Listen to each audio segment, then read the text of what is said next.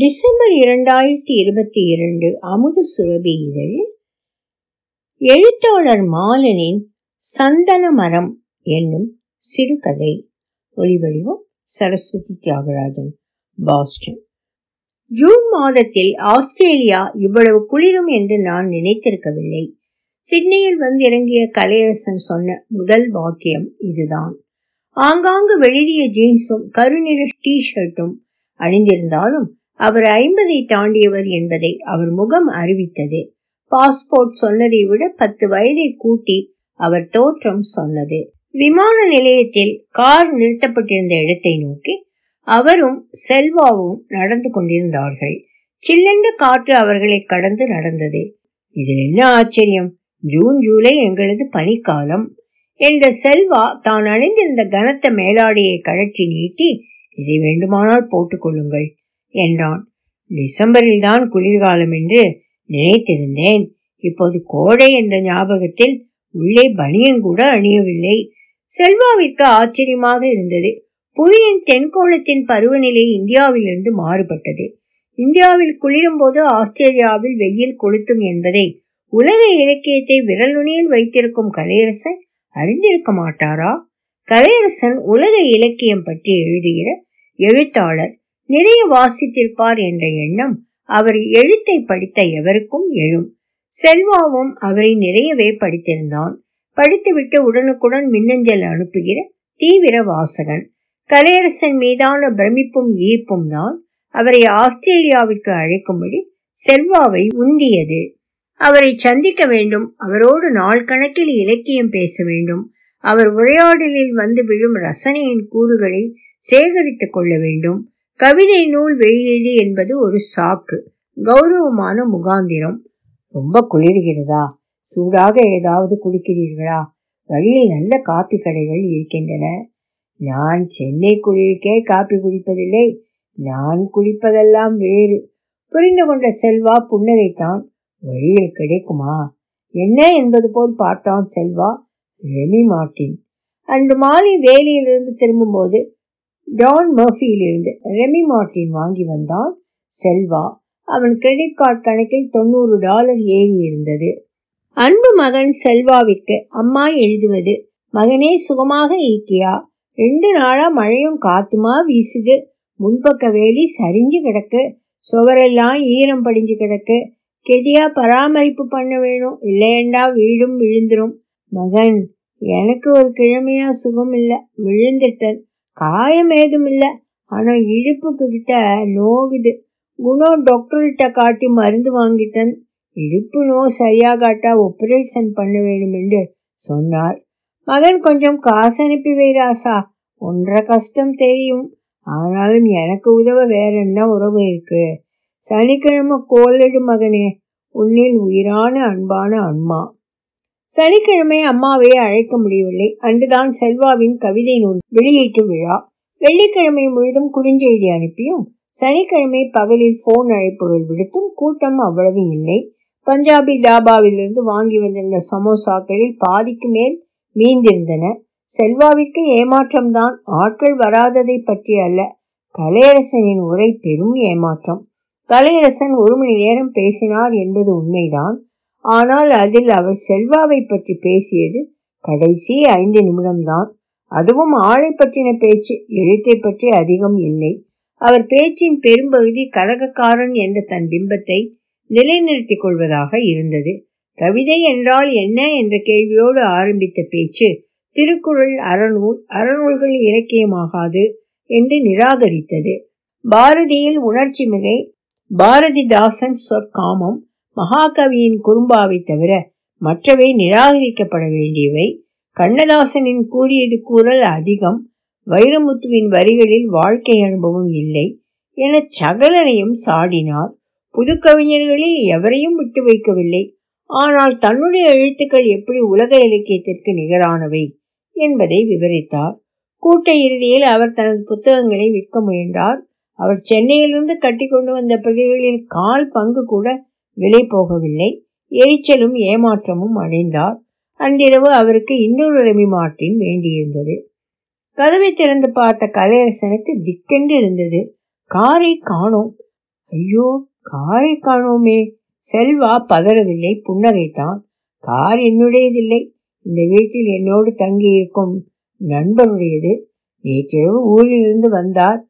இன்று விடிகாலை எழும்பி காரை எடுத்துக்கொண்டு வேலைக்கு போய்விட்டார்.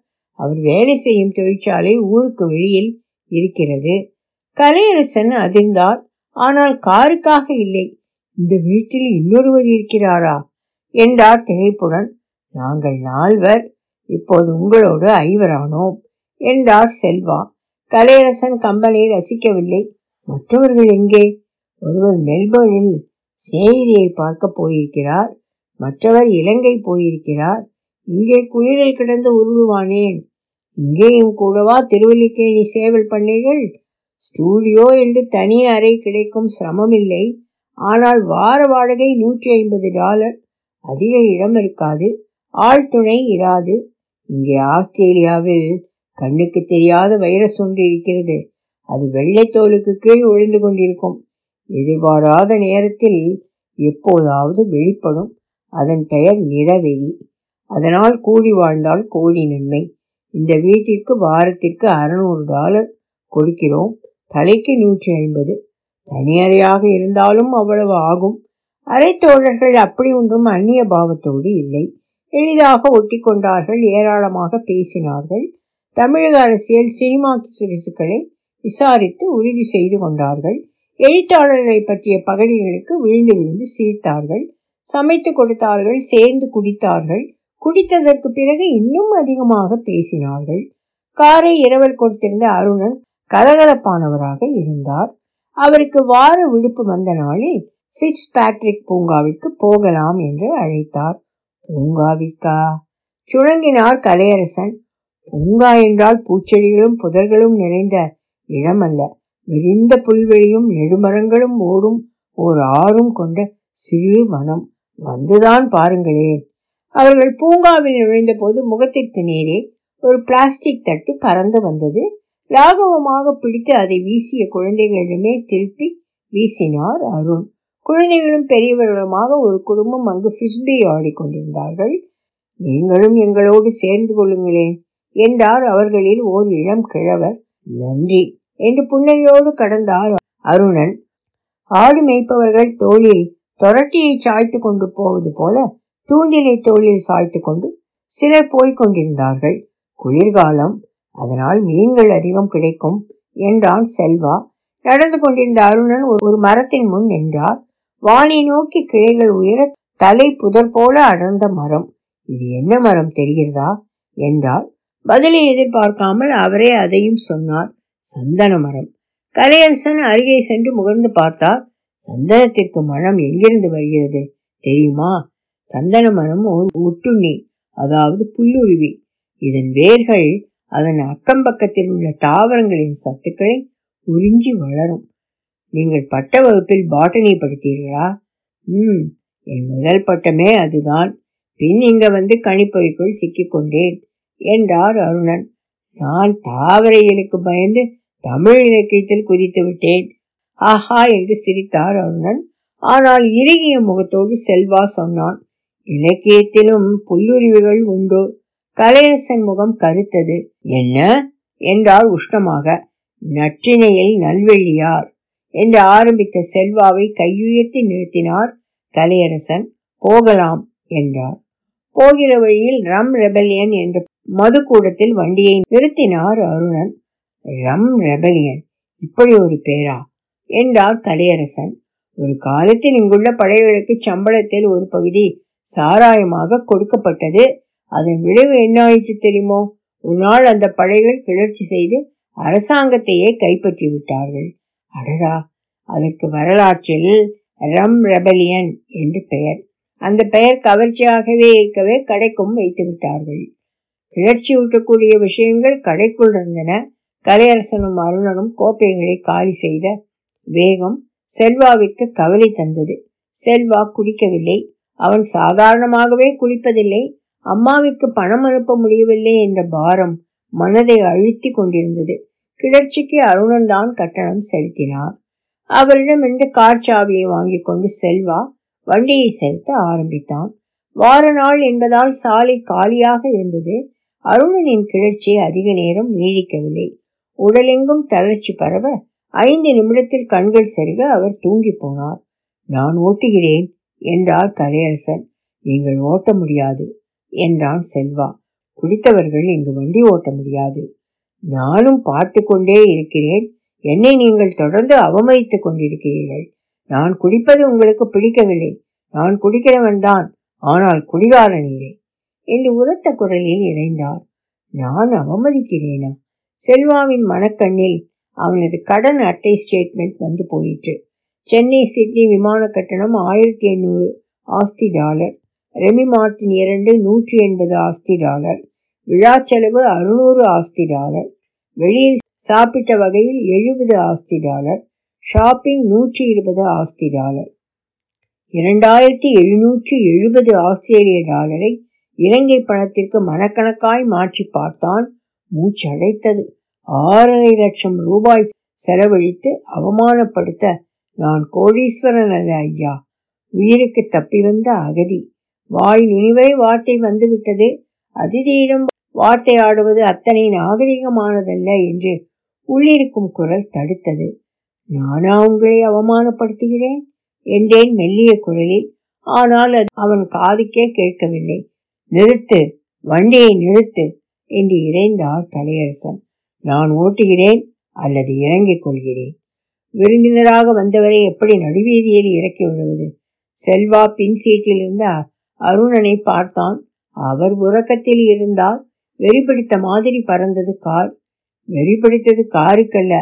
கலையரசனுக்குள் கிளர்ச்சி தொடங்கி இருந்தது குடித்திருக்கிறீர்களா? காவல் அதிகாரி கண்ணியமான துணியில் தான் கேட்டார். இவர்கள் குடித்திருக்கிறார்கள். நான் இல்லை என்றான் செல்வா. பொய்தான். ஆனால் ஓட்டிருந்தவர் குடித்திருந்தார் என தெரிந்தால் சிறைதான். விருந்தாளியாக வந்தவரை சிறைக்கு அனுப்ப மனமில்லை. ஓட்டியது யார்? நான் தான் அதிகாரி செல்வாவை நிமிர்ந்து பார்த்தார். பின் சிரித்து கொண்டே சொன்னார் உங்கள் சுவாசம் உண்மை சொல்கிறது. ஆனால் கண்கள் பொய் சொல்கின்றன. அவர் குடிக்கவில்லை. அவருக்கும் அந்த பழக்கம் இல்லை. நாங்கள் தான் குடித்தோம். பேச்சுவாக்கில் சற்று அதிகமாகத்தான் போய்விட்டது. ஆனால் குடிப்பது குற்றமில்லையே என்றார் அருணன். தெளிந்திருந்தார். இலங்கையா? என்றார் அதிகாரி. நான் இந்தியன் ஆனால் ஆஸ்திரேலியன் என்று அருணன் அடையாள அட்டையை எடுக்க வாலெட்டை வெளியில் எடுத்தார். நீங்கள் யாராக வேண்டுமானாலும் இருங்கள். அனுமதிக்கப்பட்ட வேகத்துக்கு மேல் முப்பது கிலோமீட்டர் கூடுதலாக ஓட்டியிருக்கிறீர்கள் என்று கேமரா பதிந்த காட்சிகளை காட்டினார்.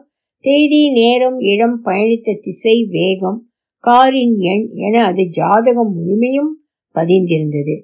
ஃபைன் கட்டிவிடுங்கள் இரண்டாயிரத்தி இருநூறு டாலர். அதிதியை அவமதித்த கணக்கில் இன்னொரு ஐந்து லட்சம் இருபதாயிரம் உள்ளுக்குள் நொறுங்கினான் செல்வா. எடை அதிகமாக இருக்கிறது. பணம் கட்டி விடுகிறீர்களா? விமான நிலைய கவுண்டரில் இருந்த பெண்மணி கலையரசன் முகத்தை பார்த்தாள். கலையரசன் செல்வாவை பார்த்தார். முடியாது சார். என்னால் முடியாது. ஏற்கனவே நொறுங்கிவிட்டேன். செல்வா அடங்கிய குரலில் தான் சொன்னான். ஆனால் அதனுள் உரை போட்ட சினம் ஒன்று உறங்கிக் கொண்டிருந்தது. என்ன செய்யலாம்? என்பது போல் பார்த்தார் கரையரசன். பெட்டியில் புத்தகங்கள் மாதிரி ஏதாவது இருந்தால் எடுத்து விடுங்கள். நான் அவற்றை பின்னர் அனுப்ப ஏற்பாடு செய்கிறேன். கலையரசன் தயங்கினார். வேறு வழி இல்லாமல் போன போது பெட்டியை திறந்தார். அதனுள் புத்தகங்கள் இல்லை. ஆனால் அந்த வீட்டில் கடந்த பதினைந்து நாளில் காணாமல் போன பல அங்கிருந்தன.